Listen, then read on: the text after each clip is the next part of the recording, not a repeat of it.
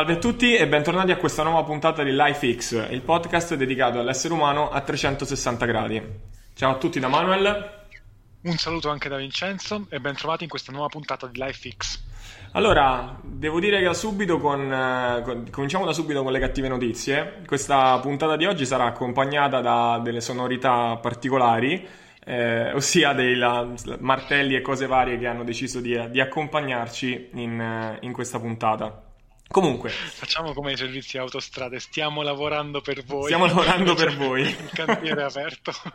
Esattamente. E, ehm, la puntata di oggi sarà una, un, di un argomento particolare che secondo me racco- eh, diciamo, riguarda sicuramente tutto il, il personale che, sia, che, che, orbita intorno al lato medico e della salute in maniera un po', un po trasversale. E proprio per questo, Vince, ti volevo parlare di una cosa. Tra l'altro, una, un'opportunità ghiottissima che secondo me sarà utile a tutti i nostri ascoltatori. Quindi ci sentiamo assolutamente di consigliarlo spassionatamente. Te lo volevo proprio dire. Uh, ho, ho, trovato un annuncio su internet. Mm, non mi ricordo se riguardasse il bitcoin o un fondo particolare. Eh, dove se eh, investivo una certa somma, tut- il più possibile, mi garantivano un rendimento del, annuale, pensa, del 30-35%. Cioè, una cosa fantastica. Che dici?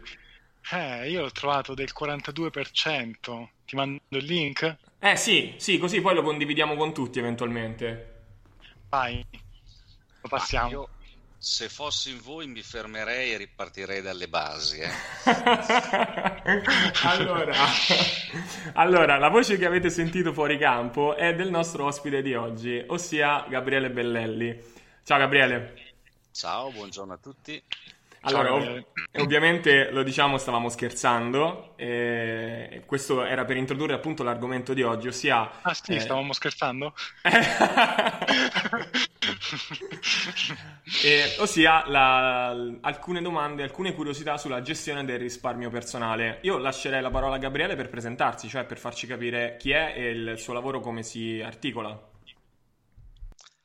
Allora, io mi hai già presentato, mi chiamo Gabriele Beglielli, sono un eh, nasco come trader, quindi eh, come un operatore di borsa per comprare e vendere prodotti finanziari eh, in ottica di breve, brevissimo periodo. Ho iniziato, ho fatto la prima operazione nel 1997, sono più di vent'anni che eh, mi occupo di mercati finanziari, allora ero minorenne, ho fatto la prima operazione eh, tramite il conto corrente di, eh, di mio padre. No? Eh, poi da lì eh, ovviamente le cose sono, sono evol- insomma, hanno proceduto in direzione positiva, per cui dopo vent'anni mi ritrovo ancora qui a occuparmi di mercati, però non solo in ottica speculativa di breve periodo, ma eh, diciamo con quella che io chiamo la, ehm, diciamo così, la diligenza del buon padre di famiglia, quindi oggi investo a 360 gradi eh, curando non solo la parte speculativa ma anche proprio la parte da investimento del, del portafoglio, quindi eh, partendo dalle basi, quella che è la pianificazione finanziaria, andare poi a definire gli obiettivi finanziari, il grado di rischio, l'ottica temporale e gestire quindi ogni componente del portafoglio. Quindi tu fai parte di quel in realtà possiamo dire che tu fai parte di quelle figure che mh, quando sentiamo reclamizzate, quando arrivano le pubblicità, possono anche spaventare, cioè quelle che si occupano appunto del, di, del, dell'investimento privato, della gestione del patrimonio personale, giusto? Assolutamente sì, io in realtà mi definisco oggi un educatore finanziario indipendente perché io faccio anche formazione, ho scritto libri su questo eh, argomento, quindi quello che a me piace fare è insegnare ai risparmiatori a diventare degli investitori consapevoli. Consapevoli vuol dire che sono in grado di eh, comprendere quello che hanno inserito all'interno del portafoglio, quali sono pregi, difetti, grado di rischio di questi eh, prodotti, in modo tale che riescano a gestire con il fai da te il proprio portafoglio, però ripeto con l'ottica no, del buon padre di famiglia, quindi di quell'investitore che punta ad avere ovviamente un rendimento positivo e eh, soddisfacente, ma ovviamente strizzando l'occhio al rischio, che è la vera problematica che c'è sui mercati finanziari. Infatti questo è una, un argomento che sicuramente approfondiremo più avanti, ma io ci tenevo a dire perché ehm, ho premuto particolarmente per avere Gabriele come ospite, perché io eh, ho deciso di sfruttare il, il, passato lockdown a marzo proprio per approfondire tutto questo, questo ambito che ritengo estremamente, estremamente importante, soprattutto, sopra, in realtà sì, io dico soprattutto per chi sta in libera professione in partita IVA, ma credo sia importante per tutti, ovviamente perché mi ci trovo io, eh, perché mi sono trovato quando, un po' come succede nell'ambito medico, nella nutrizione, quando ti metti a cercare informazioni, ehm, nel, nel, nostro ambito è pieno di informazioni anche molto contrastanti. Così quando, come quando ho cercato di farmi una, una piccolissima cultura in ambito di educazione finanziaria, ho trovato tutto il contrario di tutto e soprattutto tante, tante, tante promesse. Eh, nel lavoro di Gabriele io ho trovato un, un lavoro onesto, diretto, estremamente pratico, con limiti, descrizione dei limiti, descrizione del rischio e tantissime spiegazioni estremamente didattiche. Quindi io già da adesso ti ringrazio di, essere, di aver fatto parte di questa piccola intervista. Guarda, sono io che, che, che, che vi ringrazio, anche perché la prima volta che mi hai contattato ehm, quello che mi ha colpito sono le similitudini tra il tuo lavoro e il mio, perché di fatto alla base c'è un discorso di benessere. Il tuo sì. è un benessere fisico, un benessere anche mentale, il mio è un benessere, chiamiamolo finanziario, però non è meno importante, per carità, no? quante volte si sente dire la salute è importante, la salute è la cosa più importante, per carità è vero, però di fianco, diciamo così, non dico più importante, ma di fianco alla salute è importante anche la parte finanziaria, no? avere quindi quel denaro, non dico da vivere come un nababbo, no? ma semplicemente per eh, gestire in serenità quella che è la propria vita, quello che è anche il futuro dei propri, eh, dei propri figli. No? Oggi, eh, per fortuna, c'è una grossa attenzione da parte eh, dei, dei, dei, io direi degli italiani, ma in realtà è un qualcosa di più globale eh, per quanto riguarda no, la, l'attività fisica, no? quindi eh, una dieta sana, una dieta equilibrata, andare in palestra, leggere le etichette dei prodotti quando si fa la spesa al supermercato per capire se sono prodotti ehm, naturali, se sono prodotti modificati che fanno male. No? ecco, la stessa cura la dovremmo eh, utilizzare anche per gestire i nostri risparmi che sono frutto del, del lavoro e del, del, sacrificio, perché fondamentalmente i risparmi sono denaro che, dopo aver pag- eh, che abbiamo guadagnato lavorando, su cui abbiamo pagato le tasse e che sono frutto di una rinuncia, perché invece di spenderli immediatamente li accumuliamo in previsione del, del futuro, quindi vanno eh, conservati con estrema cautela. Quindi questa cosa del benessere fisico, del benessere finanziario mi ha colpito inizialmente. Sì, alla fine è un benessere, almeno dal mio punto di vista, ci vedo un benessere globale in cui anche eh, l'avere la sicurezza di quello che sarà il futuro, secondo me, eh, influenza anche il, il, il, benessere, diciamo, a tutto tondo. No? Se io ho eh, problemi per il futuro, e lo stiamo vedendo fortemente, secondo me, in questa crisi, cioè c'è più uh, c'è qualcosa nel, nelle persone che le fa, essere, le fa, avere un certo malessere, è l'incertezza, e non, non so cosa, cosa, cosa, come definirlo, però comunque le fa avere un certo malessere.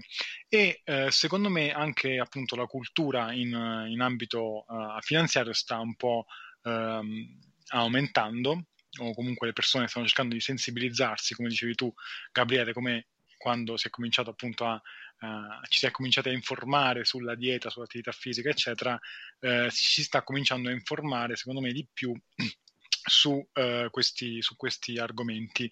E come, uh, come io e Manuel sempre ripetiamo, l'informazione è sempre molto difficile.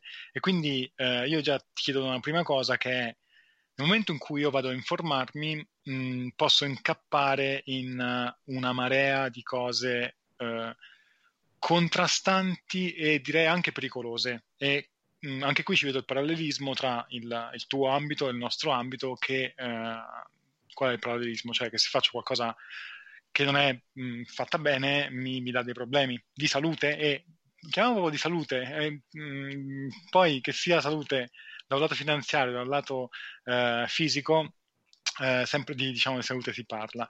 E quindi ti chiedevo già una, per avere un'infarinatura iniziale, quali sono gli errori che dobbiamo cercare di non commettere? Cosa, cosa dobbiamo stare particolarmente attenti? Diciamo se io dal giorno zero voglio iniziare a informarmi, cosa, a cosa devo stare attento? Beh, innanzitutto la prima cosa che hai è l'introduzione del, del podcast di oggi, no? con quel rendimento mirabolante del 35%, uh-huh. che è un rendimento mirabolante in generale, soprattutto di questi tempi dove eh, il mercato obbligazionario, ad esempio i titoli di Stato italiani, oggi rendono zero, comunque rendimenti estremamente contenuti. Parlo di rendimento zero sulle scadenze brevi, sulle scadenze un po' più lontane avanti nel tempo, quindi con scadenza 2067, così il rendimento è senz'altro un po' più alto, ma siamo uh-huh. nell'ordine dell'1-2% per dare un'idea. No, dicevo, già quello è un esempio dello spaccato. Io mi ric- uso spesso una frase che non è mia, l'ha scritta Collodi, Carlo Collodi, lo scrittore nelle avventure di Pinocchio. Questa frase dice: Non ti fidare, ragazzo mio, di quelli che promettono di farti ricco dalla mattina alla sera, perché o sono matti o sono imbroglioni. Ecco, questa frase è stata scritta nel 1800, 1880, vado a memoria, giù di lì.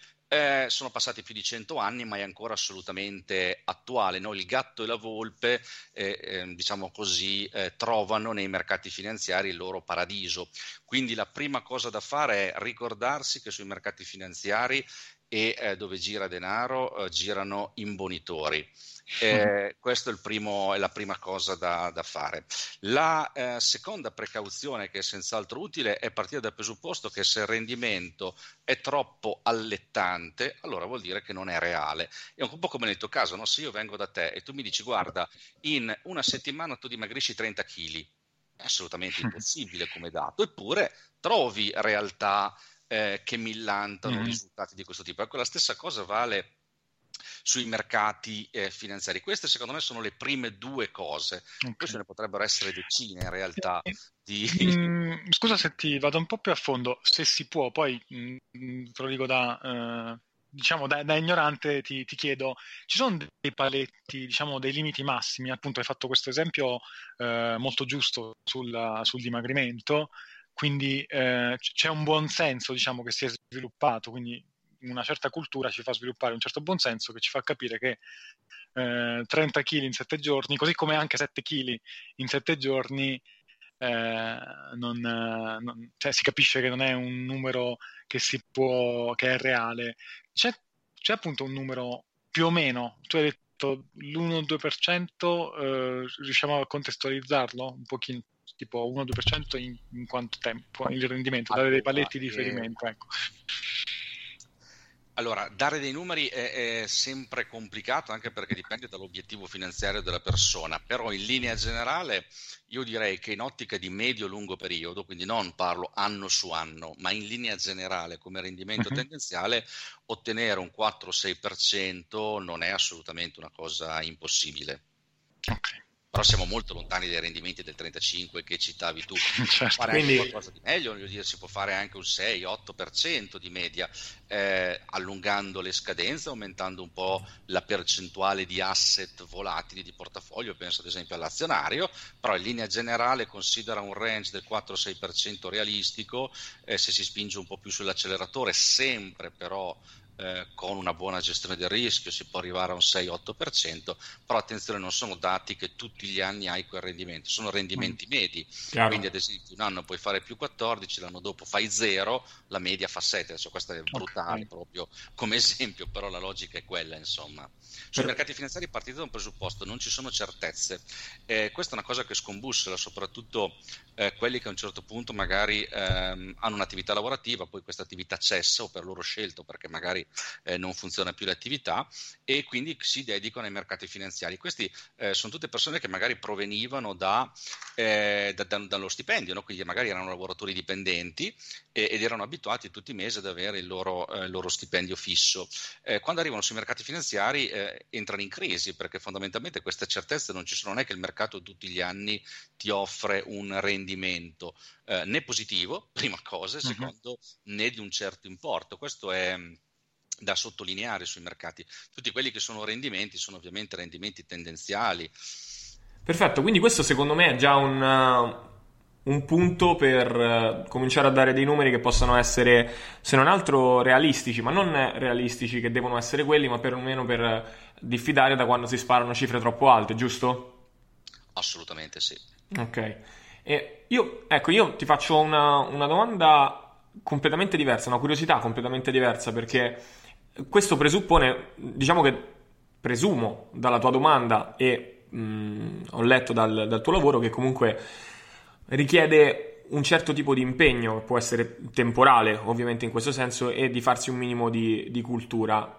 Molti scelgono di non, di non, usare, di non investire il proprio tempo nella formazione in questo ambito, nell'educazione finanziaria, e quindi eh, lasciano tutto in gestione ad altri enti, eh, banca, consulente o chi per loro, insomma, senza avere nessun tipo di, di verifica. Perché magari, ecco, cioè, comprenderai che come da noi un paziente, se gli dobbiamo dare una spiegazione sul principio attivo di un farmaco, magari puoi dirgli quello che vuoi, sta alla tua bravura farti capire il più possibile.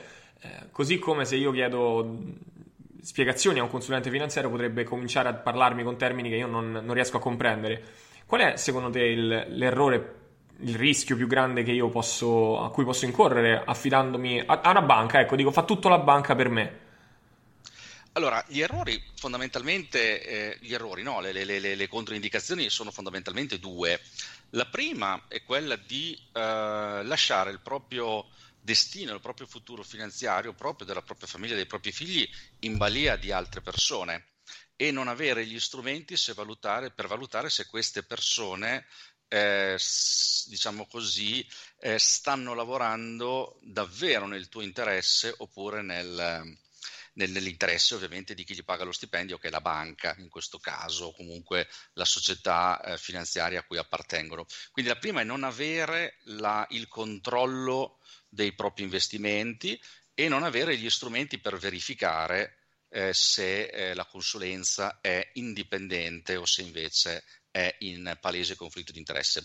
Poi c'è un secondo problema che è legato ai costi che eh, possono essere significativamente elevati e quindi di conseguenza possono ridurre fortemente le perdite. Mi è capitato anche proprio recentemente la scorsa settimana una persona che mi ha scritto una mail dicendo guarda ho eh, investito, eh, non facciamo nomi ovviamente, con un primario istituto di credito, eh, non ho guadagnato nel corso degli ultimi anni sono andato a vedere le motivazioni, avevo dei prodotti che avevano un costo di gestione del 2% all'anno, eh, considerando che il portafoglio era prevalentemente obbligazionario, eh, un costo del 2% in questo contesto di tassi a zero ha fatto sì che la banca e la rete, diciamo così, della, del risparmio gestito eh, abbia guadagnato laute fette di torta da questo investimento, mentre il cliente non gli è rimasto nulla, cioè ha avuto il denaro a rischio che eh, non è stato remunerato, mentre la filiera è stata ampiamente ricompensata. Questo è un problema non da poco. No, guarda, io ti dico anche per, per esperienze di conoscenze personali quanto fa eh, questo discorso che facevi tu proprio, no? del dire dell'avere una falsa convinzione, perché poi è quella, è una falsa convinzione. Tu dici, ok, ho delegato eh, tutti dicono che tenere fermo post, i soldi in banca è sbagliato, poi magari ci spieghi anche perché, eh, diamo anche questa, questa informazione del perché tenere fermi i soldi in banca e basta è sbagliato, allora io ho fatto qualcosa in un certo senso, non dico lavandomi la coscienza, ma delegando a chi dovrebbe agire nel, nel, mio, nel mio, interesse. Quindi da, da, questo punto di vista io sto, eh, sto delegando. A me è capitato per l'appunto, ti dicevo, di una persona mh, molto, che, che, conosco molto bene che ha avuto questa esperienza, cioè fondi bloccati per tanto tempo, eh, suoi risparmi personali bloccati tanto tempo in fondi di investimento, fondi che dalle condizioni molto oscure. E proprio grazie, a me è capitato proprio grazie ecco, alla formazione che ho fatto ad esempio nel, nel tuo gruppo Facebook, con pochissime basi, quindi non è che parliamo di eh, sono diventato un esperto perché non lo sono, però andandomi a vedere i documenti e capendo i costi, ho capito perché questa persona dopo un sacco di tempo non, ha, non si era trovato con nulla in mano. Quindi cioè, è, è reale questa cosa effettivamente. Assolutamente, assolutamente sì. Guarda, oggi viviamo in una società che è molto complessa, eh, dove ogni eh, argomento eh, che riguarda la nostra vita può essere approfondito. Non abbiamo purtroppo il tempo di diventare medici di noi stessi, non possiamo diventare consulenti finanziari di noi stessi, non possiamo diventare meccanici delle nostre auto, eccetera. Però un minimo di infarinatura lo dobbiamo fare. Cioè, come dicevo prima, eh, negli ultimi anni abbiamo riscoperto, per fortuna, no, il eh, prenderci cura di noi stessi, leggere le etichette dei prodotti alimentari, andare in palestra e avere un regime di vita sano. Questo è, è, stato possibile grazie al fatto che la gente ha cominciato a documentarsi di un benessere fisico. Ecco, la stessa cosa dovremmo farla in ambito eh, finanziario. Il concetto è esattamente lo stesso.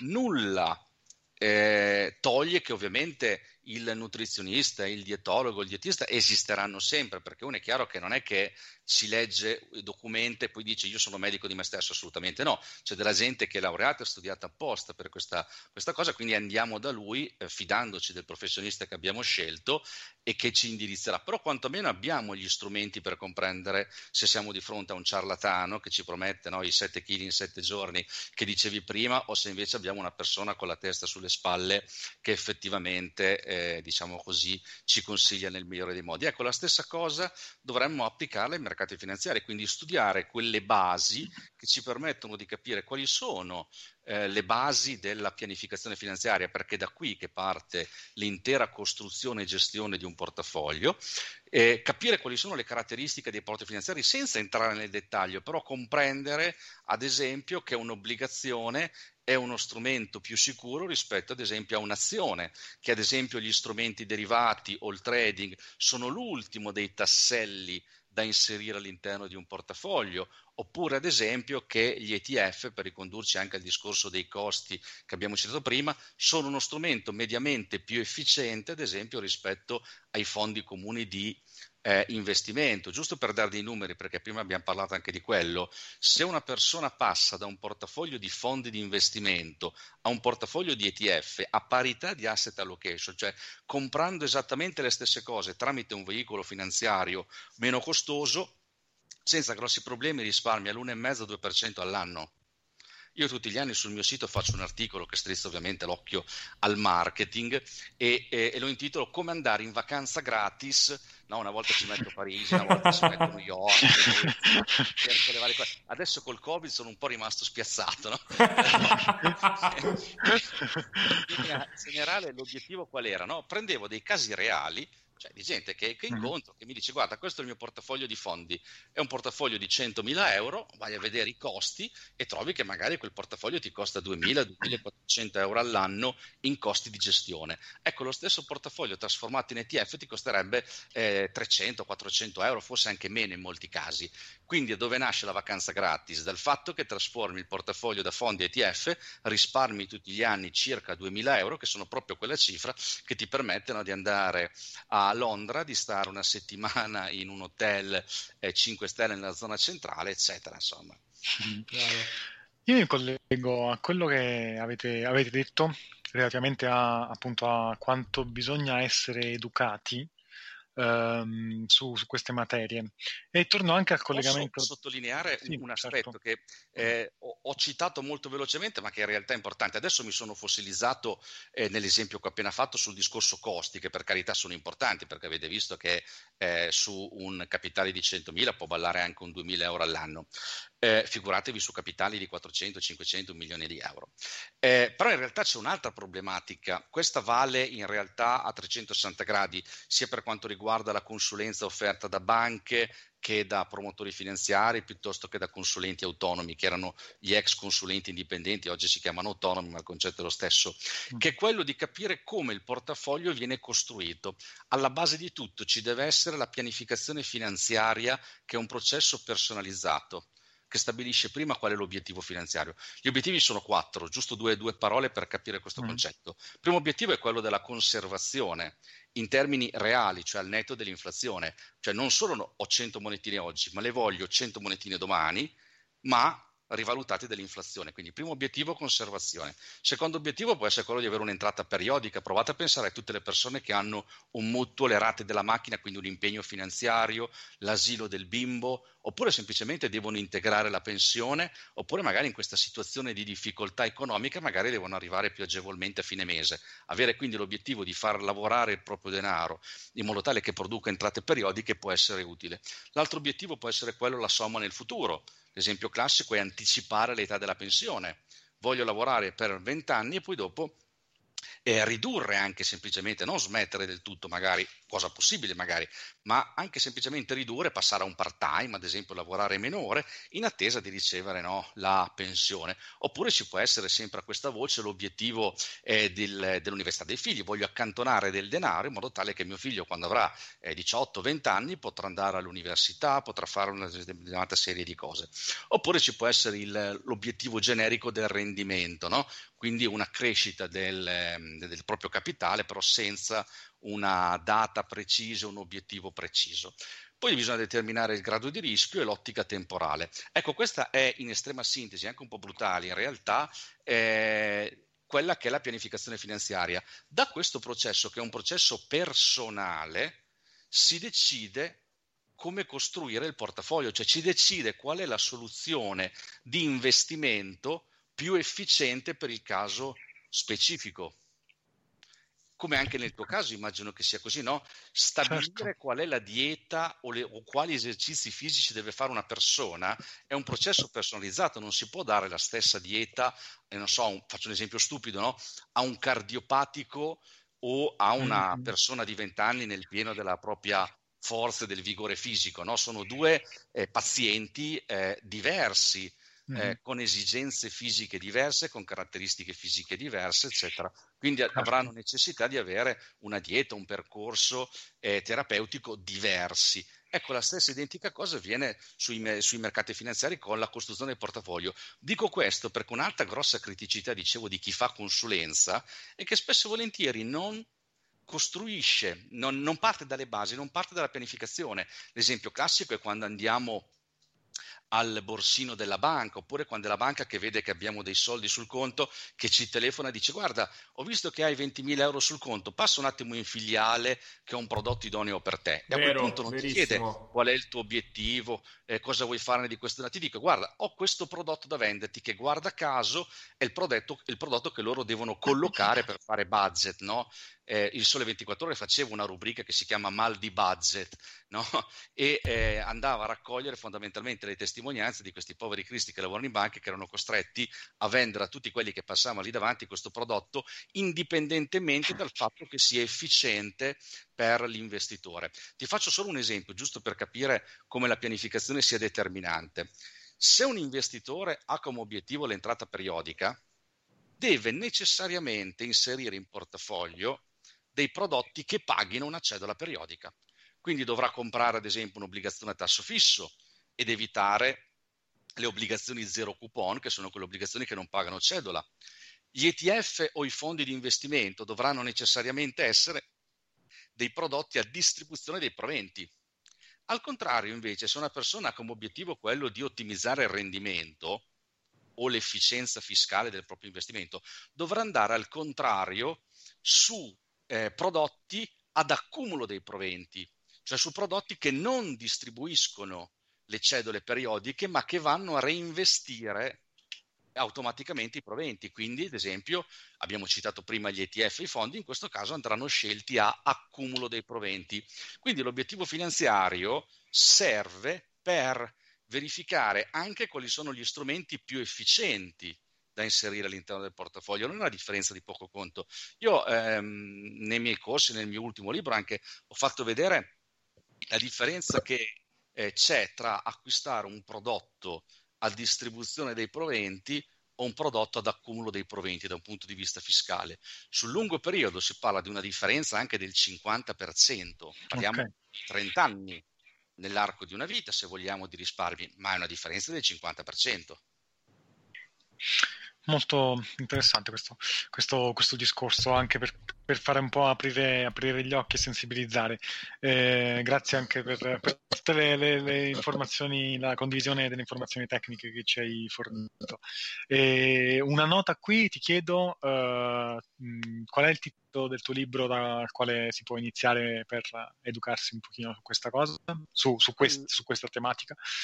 Allora, eh, allora, se si vuole partire, come io consiglio, dalle basi, quindi dal conoscere quella che è la pianificazione finanziaria, che è proprio la base per costruire un portafoglio robusto ed efficiente soprattutto, allora il mio libro è il Manuale dell'investitore consapevole. Okay. Edito da, da Apple, un libro che è stato è scritto da, da, l'ho scritto 4-5 anni fa, ma è ancora assolutamente mm. attuale, e nel capitolo 8 c'è proprio dedicato interamente alla pianificazione finanziaria. Poi se uno vuole approfondire, ad esempio ho scritto un libro manuale eh, eh, per investire con gli ETF e con gli ETC, eh, che è uscito quest'anno per la EPLI okay. sempre, ma quello lo farei in un secondo momento. Io partirei proprio dalle basi. Manuale del Va bene, ti, ti, ringrazio. La domanda era proprio su questo per, per sapere ai, agli ascoltatori da dove appunto iniziare per potersi informare. E su questa cosa io ti eh, richiedo una cosa che ti stavo chiedendo prima, che poi eh, mi, mi si è, diciamo che si è rafforzata la domanda mentre parlavi, perché eh, ti volevo allora, innanzitutto la premessa fondamentale è questa, che, che noi, eh, io, te, Emanuele, lavoriamo in settori che hanno a che fare fortemente con, eh, con la persona. Alla fine è, è una cosa su cui non ci si può disinteressare, cioè la persona nella salute fisica non può distaccarsi dalla sua salute fisica, ecco, non può essere disinteressato alla sua salute fisica. E anche eh, per quanto riguarda quella finanziaria non può disinteressarsi alla sua salute finanziaria dal momento che è la cosa che lo fa vivere. Eh, quindi volevo chiederti, questi settori sono molto delicati, cioè il nostro lavoro diventa molto delicato perché, eh, ed è una cosa su cui almeno io ci sbatto sempre la testa, cercare, mi, mi chiedo continuamente qual è quel, il punto preciso, poi ovviamente eh, diciamo che la domanda penso che sia un po' ad anello aperto, non c'è una risposta precisa, però ti chiedo un po' un parere su quello che, che magari vuoi dirci, se magari tu sei, se tu sei arrivato alla risposta, non lo so, eh, quello che vuoi condividere, ecco. Eh, cioè, mh, secondo me la, bisognerebbe trovare e, mh, il, il compromesso, il miglior punto tra eh, quanto dare in termini di educazione quindi quanto poter dare alla persona, quanti strumenti dare in mano alla persona per fare in modo che sia educata e sensibilizzata a quello che gli serve sapere per se stessa e quanto invece è giusto, mm, mm, diciamo, mm, no, non dico non darle, ma eh, te- tenere per appunto andare a fare quelle personalizzazioni di cui parlavi prima. Cioè, secondo te eh, è possibile trovare appunto questo punto in cui c'è un compromesso tra educazione, diciamo così, e consulenza. Mm, spero di essere, non so se... No, la, la, domanda okay. è estremamente chiara. Okay. Eh, purtroppo la domanda credo che sia complessissima, sì, lo so, infatti. complessa e che credo eh, abbia anche un forte grado di soggettività, nel senso che okay. dipende anche da professionista a professionista quanto vuole eh, condividere. Ad esempio, nel mio ambiente ci sono ehm, professionisti che ehm, fanno un'educazione finanziaria proprio base, base, base, base mm-hmm. eh, e ehm, erogano eh, il resto tramite consulenza a, pagamento, dicendo mm-hmm. eh, io fornisco solo le basi, l'ABC strettamente indispensabile e poi tutto il resto a eh, pagamento. Eh, io appartengo invece a una tipologia diversa e, ehm, e, sostengo che ci deve essere una soddisfazione mm-hmm. per entrambi e quindi serve da un lato eh, fornire secondo me dei contenuti gratuiti di qualità al, eh, in questo caso al risparmiatore, nel mio caso, eh, in modo tale da fornirgli un minimo di, eh, di consapevolezza della, de, della, propria gestione. E dopo è chiaro che eh, quello in più eh, lo puoi erogare tramite corso di formazione, consulenza, mm. eccetera. Però una buona base c'è anche perché secondo me un cliente formato è un cliente molto più semplice da gestire. Mm-hmm. Ok. Perfetto. Grazie perfetto. per questa, questa, eh, alla fine hai risposto in maniera duplice, molto, ho apprezzato tanto, cioè hai risposto sia per il risparmiatore sia per eh, il professionista, diciamo. Ok, ho, um, penso che sia chiaro il, il tuo sì, punto. Sì, sì. Io, io, guarda, su questo mi è, mi è venuta una, una, curiosità, visto che si collega perfettamente, no? E quando Ecco, quando si parla del farsi una cultura, dell'approfondire questo genere di argomenti, eh, io mi sono son trovato, ecco, dico, faccio la mia esperienza personale, credo che rispecchierà anche quella di altri, eh, ci si trova dinanzi a un sacco di informazioni e non avendo il filtro, come dicevamo prima, non avendo un filtro base, quello di cui avete anche appena discusso, perché comunque un minimo di conoscenza, un minimo di infarinatura ti crea un filtro anticavolate, mettiamolo così, per essere, per essere eleganti. Però finché uno non rafforza il proprio filtro anticavolate, ti trovi con un sacco di informazioni, alcune anche che, che appaiono sensate.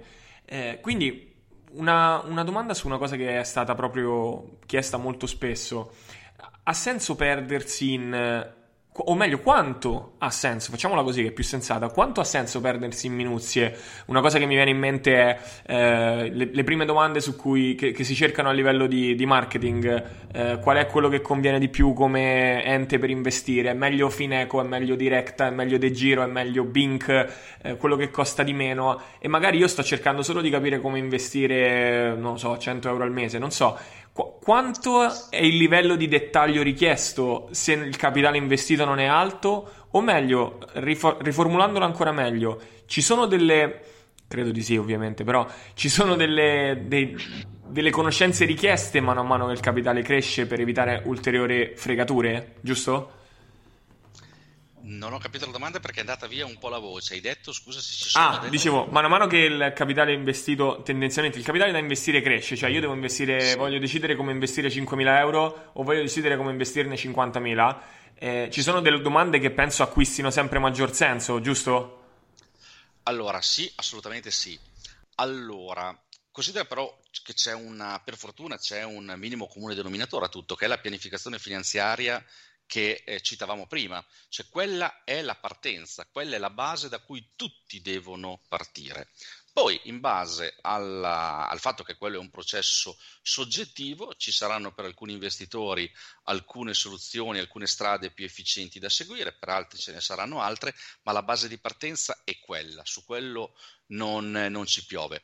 Poi è chiaro che a seconda dell'ampiezza del capitale, in questo caso de, de, de, dell'esempio che mi hai fatto, è chiaro che all'aumentare del capitale aumentano anche le possibilità di investimento, perché è possibile andare a diversificare, ad esempio, banalmente in modo più efficiente il portafoglio, è possibile andare a inserire prodotti eh, che magari hanno un eh, un taglio minimo più elevato, quindi diciamo che all'aumentare del portafoglio è chiaro che dopo ci possono essere delle soluzioni ancora più efficienti, di fatto perché di questo si, eh, si parla e quindi di conseguenza servono poi magari anche delle, delle competenze un po' più elevate. Però quando si inizia, cioè, in realtà non so se questa può sembrare una domanda che già, che già in, implica una risposta, in realtà non lo so. Quando si inizia cioè, io voglio cominciare ad investire 100 euro al mese domani. Ha senso che mi stia a documentare tantissimo su qual è la piattaforma migliore, il, tutti, tutto quanto, oppure ci sono delle... magari... Ecco, ti, facciamola meglio la domanda. Per iniziare, qual è l- la prima o due domande che mi devo fare per non fare errori grossolani anche se le cifre sono piccole? Quello che dicevo prima, la pianificazione finanziaria. Mm-hmm. Qual è il mio obiettivo di investimento? qual è la mia ottica temporale e qual è il mio grado di, di rischio. Queste sono le tre domande base da cui tutti devono Perfetto. partire. Senza andare troppo sul, sul dettaglio, no, sulle minuzie, insomma. No, D'accordo. Anzi, guarda, sfato, eh, sfaterei un altro mito, eh, che è quello che gestire in prima persona i propri risparmi è un'attività eh, che il piccolo risparmiatore non riesce a fare in modo autonomo. Non è assolutamente vero per gestire i propri risparmi non servono delle competenze incredibili ehm, e eh, non serve neanche dedicare l'intera giornata al seguire i mercati finanziari. Eh, è chiaro, non sto parlando che eh, investire i propri risparmi è facile, bisogna formarsi, ma eh, dopo che uno ha letto qualche libro, ha eh, frequentato eventualmente qualche corso, eh, le basi per costruire e gestire un portafoglio le ha e per fare meglio del 90 e passa per cento della popolazione. E per dare un'idea, per gestire un portafoglio di ETF basta un'ora o due al mese è chiaro, prima devi conoscere gli ETF, quali sono le caratteristiche, i pregi, i difetti, come si costruiscono i portafogli e come si vanno a gestire, ma dopo che uno ha affrontato questo percorso di, di conoscenza che è assolutamente alla portata di chiunque, in un'ora o due al mese gestisce il portafoglio con i risultati del 4-6% che citavamo prima. Ok, questo è un punto veramente, veramente importante perché in generale in tutti, un po' in tutti i settori, quelli che non sono quello specifico, diciamo, finanziario, c'è, c'è, questo, c'è veramente questo, questo, scoglio grosso del dire no, ma mi richiederà tantissimo, non mi ci metto neanche, poi chissà, eh, chissà i rischi, chissà il tempo, chissà quanto, quanto ci vorrebbe. Quindi no, ci sta assolutamente come precisazione. Mm, su questo aggiungo eh, una cosa, io sono quello delle domande scomode, abbiamo capito. no, perché magari, mm, sai, per dare dei, dei, riferimenti, se ci sono, poi ovviamente ti chiedo sempre se ci sono, mm, con, da, da, ignorante ti chiedo, ma c'è un riferimento per? E questo, su questa domanda appunto eh, hai detto che un diciamo, piccolo risparmiatore tranquillamente con qualche oretta eh, di tempo che si può ritagliare tranquillamente, può eh, formarsi per, per, per, provvedere ai suoi risparmi. Ehm, allora, partiamo, ritorniamo un attimo sul nostro settore, noi diciamo sempre, vabbè, eh, dipende un po' dall'obiettivo che uno vuole raggiungere, quindi se io mh, devo fare una gara di, di, di fitness o di, o di, qualcosa di particolare, devo essere molto preciso e metodico per eh, l'esercizio, per la dieta, eccetera. Se invece voglio semplicemente stare in forma e godermi la mia vita, devo fare cose un po' differenti. Poi ci sono delle sfumature, ovviamente, delle eh, criticità di altro tipo. È possibile fare degli scaglioni anche in questo caso per, per dire proprio allora eh, quan, quanto quando è che si definisce un risparmiatore un piccolo risparmiatore, quando è che poi le cose cominciano a diventare più delicate da eh, necessitare una, una, consulenza molto più eh, fine e personalizzata. C'è un cut-off che è possibile stabilire oppure anche lì è... Eh, allora, sì, eh, la, la, la, allora, eh, dipende dal punto di vista, nel senso mm-hmm. che allora, se parliamo dal punto di vista del risparmiatore, mm-hmm. eh, che una persona abbia 1000 euro, che abbia un milione di euro, teoricamente ha le stesse necessità di consulenza. Mm-hmm. Quindi lato persona, lato individuo, non ci sono assolutamente eh, differenze da questo punto di vista. Le necessità ci sono tanto nel piccolo quanto nel grande, eh, perché il portafoglio va costruito in modo efficiente indipendentemente dal capitale. C'è però un'altra problematica, cioè il consulente accetta qualsiasi massa gestita, cioè qualsiasi ampiezza di portafoglio mm-hmm. o no, e spesso i vincoli sono nel, nel, consulente, ci sono quelli che hanno come soglia minima ad esempio 100.000 euro, hanno mm-hmm. quelli che hanno come soglia minima il milione di euro. Lì eh, purtroppo non c'è una risposta univoca, nel senso che ogni eh, professionista in genere okay. eh, sceglie eh, cosa. In linea generale, per quello che io vedo, è che in genere sotto i 100.000 euro eh, è difficile eh, riuscire a trovare un buon compromesso tra il costo e il beneficio, perché comunque uh-huh. molti consulenti hanno un costo minimo, eh, a volte a, ragione, a volte a torto, eh, che può essere, che può erodere le performance, cioè se una persona okay. ha un, eh, un capitale so, di, di, di 60.000 euro e il professionista ti chiede, non so, 1.000-1.200 euro all'anno di parcella, è chiaro che eh, l'incidenza di quei 1.000 euro no, sui 60.000 in termini percentuali sono elevati, mm. per cui di fatto può non essere okay. conveniente. Quindi diciamo che sotto i 100, diciamo così, molto, sono brutale e grezzo, poi se vuoi questa raffina, raffina la, mia, diciamo, la mia affermazione, sotto i 100 mh, diciamo mh, meglio, tra virgolette, appunto informarsi, educarsi, seguire dei corsi, ehm, appunto lì, come dicevi prima, giusto? Secondo me vale eh, seguire i corsi, documentarsi vale che tu abbia 100 euro, che abbia un milione di euro. Okay. Eh, I 100.000 sono più un problema del, del, professionista, cioè nel senso, sono anche un ah, problema ah, okay. del risparmiatore, però ok, chiaro. è un discorso di, di, chiaro, di, chiaro voglio. Giustissimo. Chiaro. E tu hai, hai usato anche dal, da, da, da, professionista, da situazione a situazione, perché in molti casi ti faccio l'esempio molto banale, ma giusto per darti un'idea, no? Eh, immaginate un ragazzo di so, 24-25 anni che ha terminato gli studi inizia a entrare nel mondo del lavoro, inizia ad avere i primi risparmi, di conseguenza riesce ad avere i primi, eh, uh-huh. i primi stipendi e quindi i primi, eh, i, i primi soldi risparmiati, i classici 100-200 euro al mese, no? E vuole con questo denaro attivare un piano d'accumulo il più efficiente possibile in modo tale da avere un capitale o per anticipare la pensione o comunque per integrare un domani la pensione.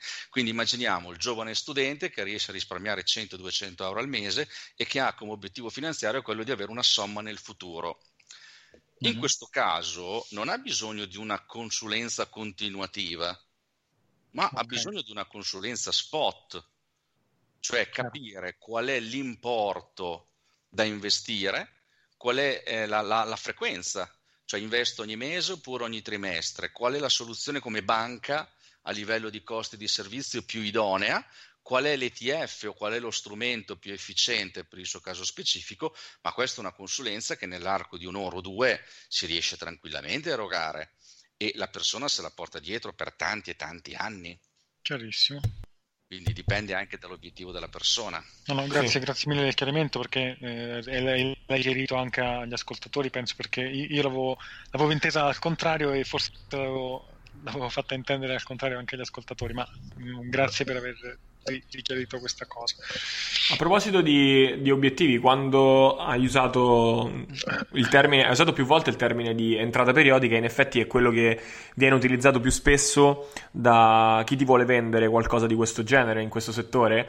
È una, la, la, promessa di un rendimento, anzi in, realtà più che entrata periodica il termine che viene usato è rendimento passivo. Sei in cerca di un rendimento passivo, cioè, l'unica attività che ti assicura rendimento passivo. Ehm, quanto... Allora, è, l'hai citata, quindi è possibile parlare di un'entrata periodica. Quindi... Assolutamente sì. Ok. Quanto, se vogliamo dire, mettere delle cose in chiaro, delle cifre in chiaro, quanto si dovrebbe investire per poter parlare realmente di entrata periodica? Allora, ovvio, ovvio, che poi sì, l'entrata periodica di 300 euro è diversa da quella da 800, da quella da 1200, ovviamente, per dire. Però quanto, di che cifre possiamo parlare? Allora, eh, ci sono due aspetti. Allora, parliamo, mh, parliamo, dei numeri, come mi hai chiesto. Allora, innanzitutto è, è un di, è, cioè è una questione di obiettivo finanziario. Partiamo sempre da lì, dalla pianificazione, no? Cioè, se tu hai come obiettivo quello di avere un'entrata periodica, perché devi arrivare più agevolmente a fine mese, che tu abbia 10.000 euro o un milione di euro da far fruttare, non cambia nulla. Cioè, la sostanza è che tu comunque il tuo denaro lo devi far lavorare in quella direzione, nel produrre entrate periodiche. Poi è chiaro che se una persona ha un capitale che so di 300.000 euro, ad esempio, per fare dei numeri, è chiaro che riesce, ad esempio, attraverso eh, degli ETF, non so, che investono so, nell'obbligazionario high yield, nell'obbligazionario paesi emergenti, ad esempio, oppure costruendosi un portafoglio di certificati eh, di investimento, ecco che magari riesce ad avere un rendimento medio che so del 5%, che su un capitale di, eh, cosa detto, di 300.000 euro sono fondamentalmente un 15.000 euro all'anno, cioè 1.250, vado a memoria, eh, vado a mente a, al mese sto parlando di dato lordo perché poi devi togliere il 26% di imposte oppure il 12,5% se si tratta di titoli di Stato, però indicativamente con 300.000 euro un 5% di prodotti di distribuzione lo si riesce a trovare oggi e significano appunto quei 15.000 all'anno lordi. Questo per darti un'idea, però è chiaro che se la persona ha solo, eh, non so, solo per carità sono soldi risparmiati quindi eh, hanno tutti la stessa dignità, eh, non so, ha però 30.000 euro, è chiaro che il 5% sarà su 30.000, però l'importante è che vada in quella direzione. Perfetto, no, ma è chiarissimo, secondo me era, era importante, questo, questo, punto era importante per dare un, un, un, alone di concretezza a quello che, che hai detto, insomma, perché eh, altrimenti si può cadere, si può incorrere un po' nella, nella, nel, nel credere che, ecco, quando mi fanno una promessa del guadagna X facilmente, guadagna... Ehm, il 20, il 30%, adesso abbiamo delle cifre realistiche per capire, ok, se voglio un'entrata periodica che perlomeno mi copra il mutuo o mi copra la macchina o quello che è, eh, sappiamo da che cifre partire, cioè il discorso deve, essere, deve avere una, una sua concretezza. E, Assolutamente. E quando parliamo poi di, di un, un'altra domanda che avevo, avevo raccolto per te era riguardo la pratica un paio di, un, una domanda un po', un po', più articolata. Um, quando uno si approccia e cerca di formarsi una sua conoscenza, legge di vari prodotti, legge di varie, varie opportunità, mettiamole così, opportunità nel senso stretto del termine, e ci sono dei modi per evitare di fare errori, mi spiego. Mm, nel momento in cui voglio comprare un'azione, io vado dal mio pannello bancario, compro l'azione e so che ho fatto un'azione che ha avuto un, un fine, un'azione reale, quindi un gesto che ha avuto un fine. Nel momento in cui parliamo di certificati, opzioni, ehm, come, come ci si fa a fare una formazione di tipo pratico? Ok, so che cos'è un'opzione, come faccio ad usarla, con chi mi devo interfacciare e se ci sono dei, dei modi in cui delle piattaforme finte in un certo senso per, per fare pratica? Allora, allora, eh, le piattaforme ci sono oggi, ehm, ce ne sono anche varie volendo, eh, poi dipende sempre su quali prodotti o meno, ma eh, ci sono. Eh, banalmente ci sono anche i portafogli gratuiti che uno può tenere, eh, ad esempio presso, non so, il, il, sito di Borsa Italiana, ad esempio, per citarne uno. Eh, oppure io consiglio sempre di crearsi un file Excel perché l'Excel, a parte che è gratuito, tutti ce l'hanno sul computer, eh, o OpenOffice nella versione nel caso, eh, lo puoi personalizzare nel migliore dei modi. Quindi puoi proprio declinare il tuo portafoglio in funzione di quello che eh, ti serve conoscere per, per, per, per capire no, le dinamiche del movimento dei prezzi e fare le tue simulazioni.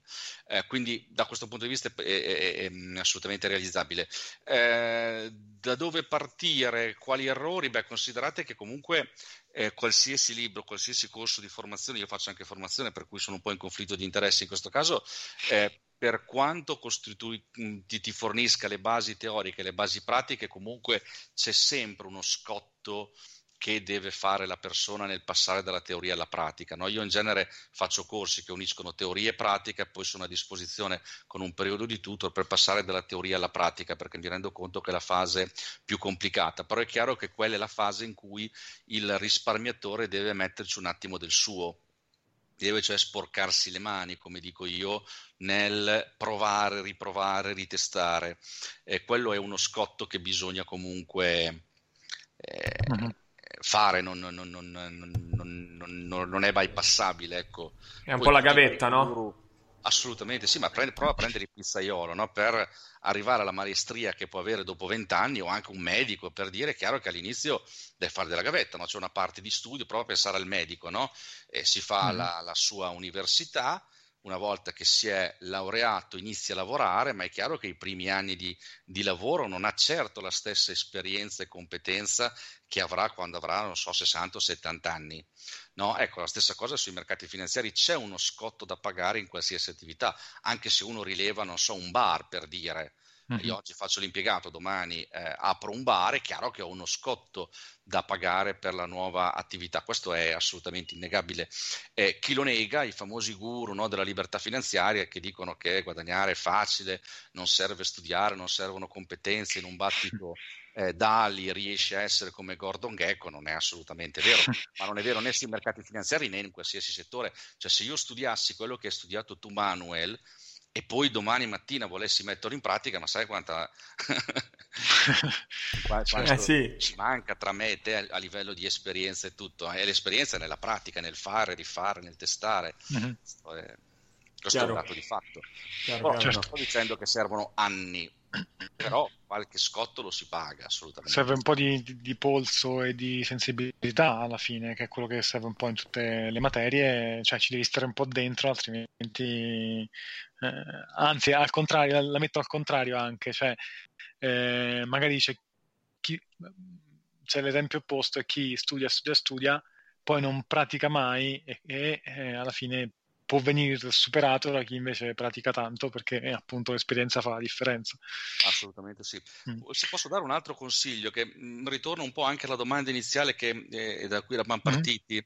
Ehm, quando si decide di intraprendere un percorso di studio no, per la finanza personale fai da te, quindi imparare la pianificazione finanziaria, mm. eccetera, una cosa che secondo me è molto importante è evitare come la peste tutti quei, quelli che fanno formazione, ad esempio, scrivono libri e che dicono che loro hanno una sensibilità particolare, ad esempio, nel leggere eh, il mercato, l'andamento, mm-hmm. così. Non, non, è vero niente, no? Cioè, a, a, Wall Street, per dire, le grandi banche americane eh, non assumono dei rabdomanti, dei sensitivi o della gente di ma assumono dei laureati in informatica, in ingegneria, eh, in fisica, no? gente che mangia i numeri a colazione, no? che uh-huh. dà mhm. del tu alla matematica. Ecco, sui mercati finanziari è tutto basato sui numeri. Il mio lavoro, quando dico che imparare a gestire i propri risparmi è fattibile, lo dico perché non serve una sensibilità particolare che non esiste uh-huh. sui mercati, ma perché è matematica. Quando io devo decidere se comprare o vendere un'obbligazione, lo faccio sui numeri, lo faccio sul reddito, cioè sul flusso cedolare, lo faccio sul rendimento che offre. Se io decido di costruire un portafoglio di ETF e decido di gestire in un certo modo, lo dico e lo faccio perché esiste la possibilità tramite dei software, che sono anche in molta parte gratuiti, di fare delle simulazioni e vedere questa strategia e questi ETF, questi asset nel passato come si sono comportati per verificare se questa strategia nel passato è stata profittevole o ha perso soldi. Se ha perso soldi non la usiamo, se è stata profittevole la utilizzo. Tutto certo. questo è possibile ed è matematica. Eh? Per certo. carità, del futuro non c'è certezza, domani crolla il sistema finanziario, torniamo al baratto, per carità.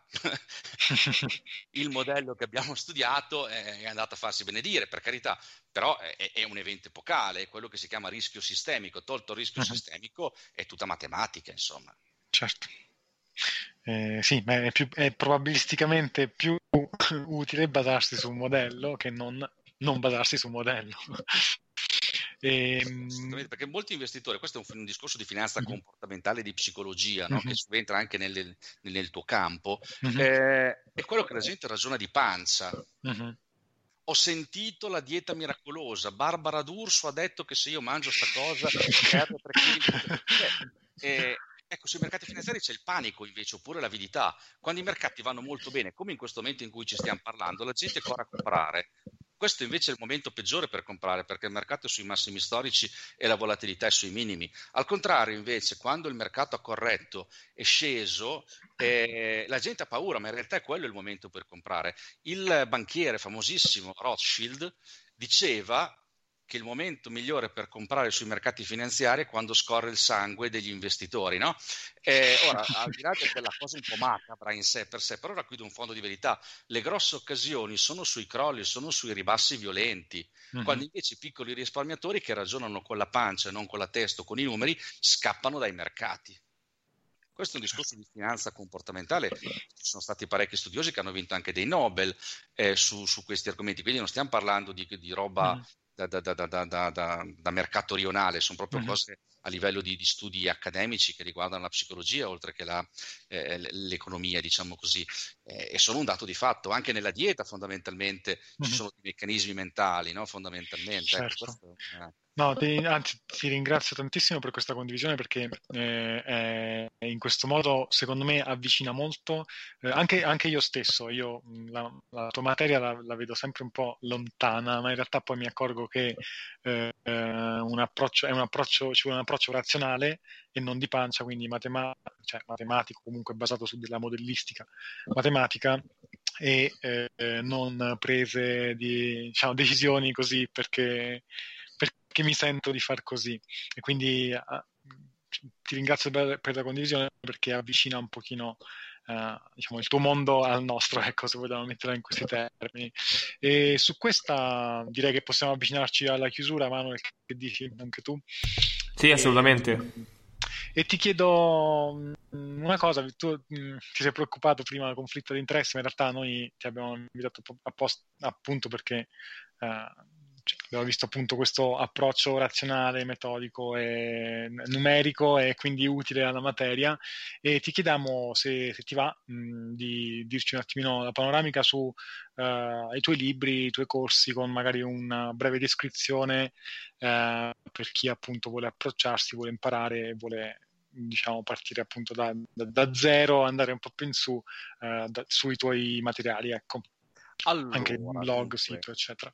Eh, io ho scritto vari libri. Il primo libro che ho scritto si chiama Mani in alto, questa è una banca, e eh, lo dice lunga.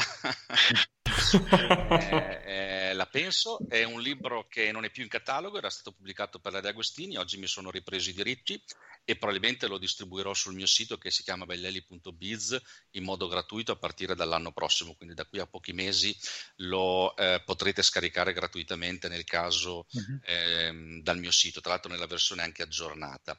Poi ho scritto Manuale dell'investitore consapevole, edito dalla EPLI, che è il libro che io eh, consiglierei per chi vuole iniziare, per due motivi. Primo motivo, perché eh, contiene, e credo che sia l'unico libro in Italia, o comunque uno dei pochissimi, eh, la eh, pianificazione finanziaria, quindi parla e fa degli esempi di pianificazione, che è la base, dicevamo, di, di partenza.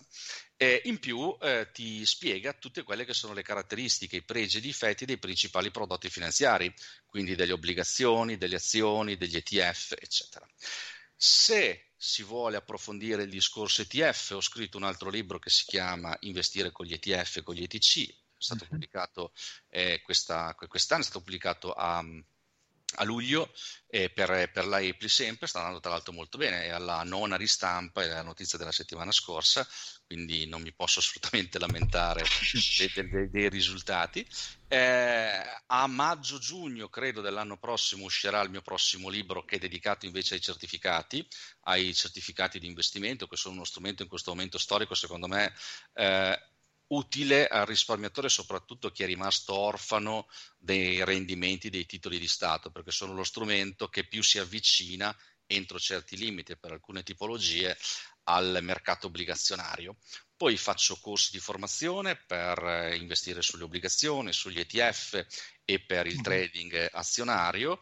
Eh, in genere faccio i corsi in primavera e in autunno. Quest'autunno non li ho fatti perché li sto aggiornando, periodicamente mi fermo, riaggiorno tutti i programmi, le strategie, eccetera, e quindi dal prossimo febbraio, probabilmente marzo al massimo, sarà possibile rifrequentarli nel caso per gli ascoltatori, perché forse non si è sentito bene il, il, il sito, dove c'è mm, tutto praticamente quello che, che ci hai detto, eh, libri, corsi, insomma, comunque piattaforma per, per, diciamo, per, per arrivare da tutte queste cose, è eh, B-E-L-L-E-L-L-I, quindi doppia L tutte e due le volte. Bellelli. Esatto. Bellelli con 4L. Con 4L, ancora meglio. ancora meglio. No, con 4L per ogni volta, intendevo. Così non ci sbagliamo. Bellelli. E punto biz che è un uh, suffisso strano però uh, significa business no? Bologna Imola Zorro cosa? Eh. perfetto e, e poi vabbè, mi trovate anche su tutti i social, su YouTube piuttosto che su Facebook. Sono operativo, basta cercare Gabriele Bellelli e mi trovate. Va bene. Grazie mille Gabriele della, della, tua presenza in questa puntata, ringraziamo come al solito gli ascoltatori che sono stati con noi fino ad, fino ad ora e ci sentiamo a una prossima puntata. Ciao a tutti da Manuel. Grazie. Ciao Grazie. da Vincenzo. Grazie eh. mille per avermi invitato, grazie a tutti quelli che hanno ascoltato e se in futuro volete rifare su altri temi o altre tematiche, molto volentieri. Con molto piacere, Gra- grazie mille Gabriele per la tua disponibilità e le informazioni preziosissime che ci hai dato già finora. Ciao a tutti. Ciao a tutti.